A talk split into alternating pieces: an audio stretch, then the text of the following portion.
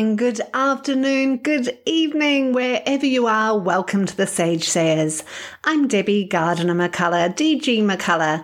I'm a narrative coach and a communications coach from New Zealand, based in the fine state of Wisconsin.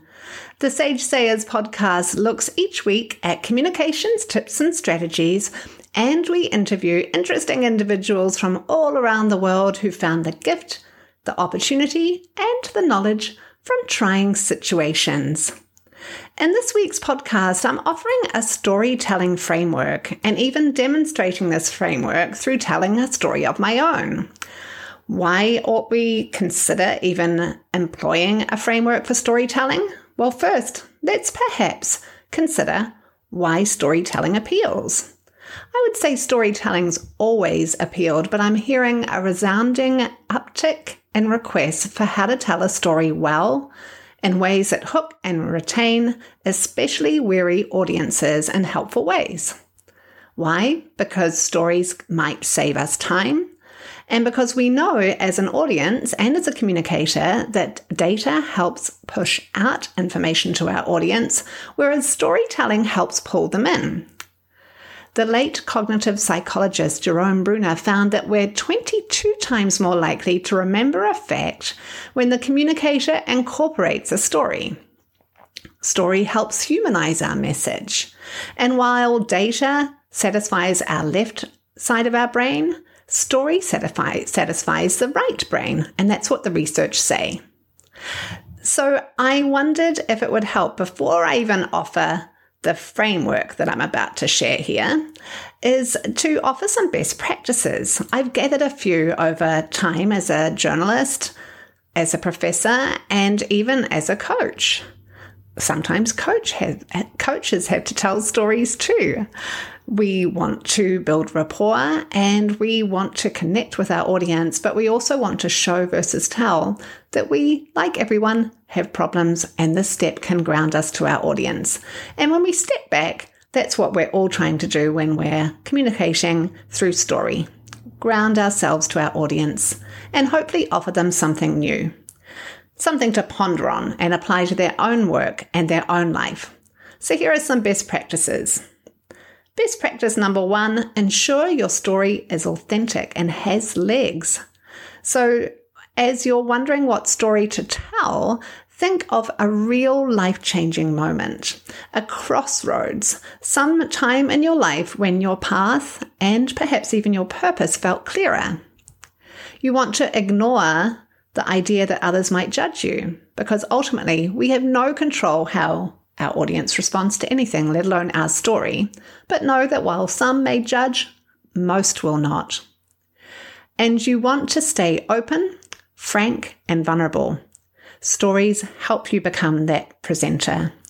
I would add to the best practice the idea that ensure that the language stays bold, accessible, and open as the idea itself. And the, another best practice might be this idea of keeping that language clear and understandable. A couple of cross check questions you may ask yourself as you're scrutinizing your story before sharing it with a broader audience might be these three questions Do I employ plain versus complicated language? Do I sound conversational? And do I remove all jargon and formal language? The reason why you want to hopefully answer yes to all three questions is if we sound stuffy, we also sound off putting. If we use jargon, we start to sound like a marketing brochure. So remember, keep things plain, keep things accessible, relatable, and trust. Less becomes more. Third best practice is to use a framework to help you ramble less. Often, what challenges us the most as storytellers is trying to stay aligned with the topic we cover. And it's kind of spooky, right? Being in the in front of all those people looking at us or even on a Zoom call sharing a story, one bad gesture that we misinterpret could completely throw us off.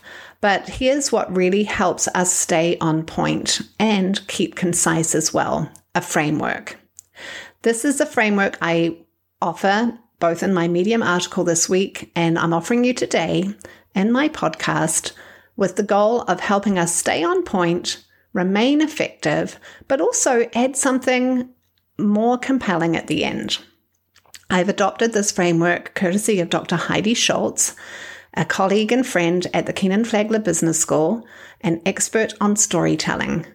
And here's the idea it's really just five points, starting with an overarching business point. Now, this can be one to two lines, so just keep it short, like a book title. So, framework piece number one an overarching business point, just a sentence. The next piece, a beginning outlining a situation. Here's where the story starts. Next section of your story is the challenge. Now, this is the middle of the story, and here is what rocks the status quo. Third portion of the story.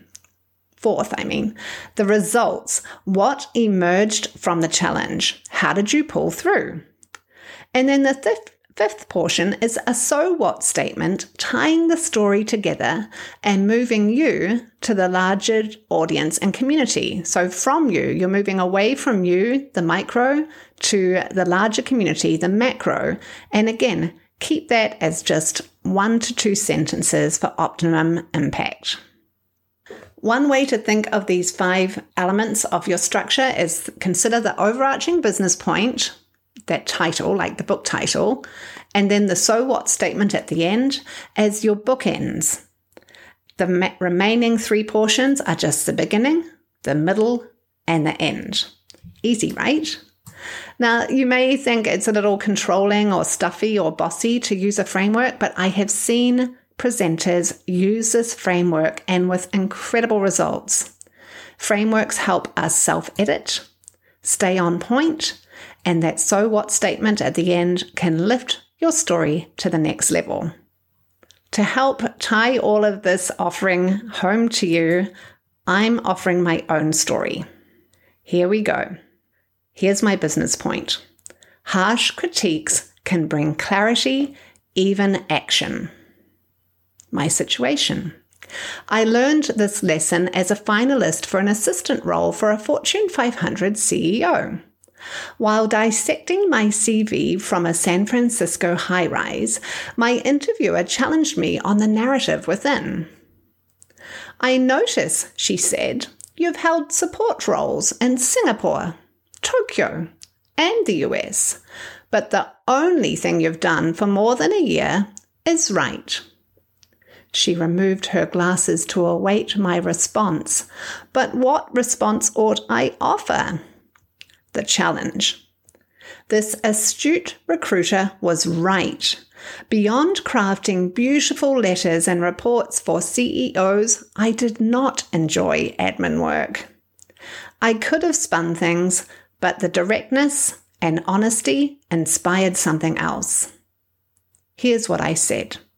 You're right.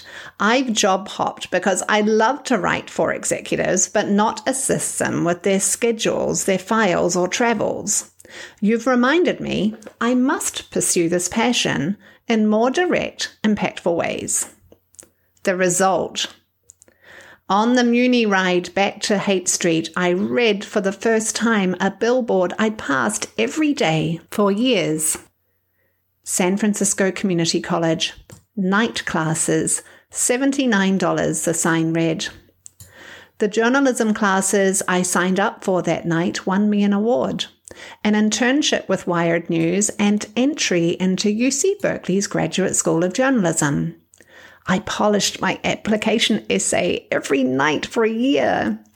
To cover my rent, I tended bar at an art gallery where dot com workers fed me story tips, helping me and my editors look good. 25 years later, I still write. I've written for publications with millions of global readers. I've taught effective writing and speaking at colleges all over. Now I coach leaders to communicate in calm, bold ways which honour them best. Working at something I love versus endure brought me happiness, prosperity, and now even my American dream. the so what.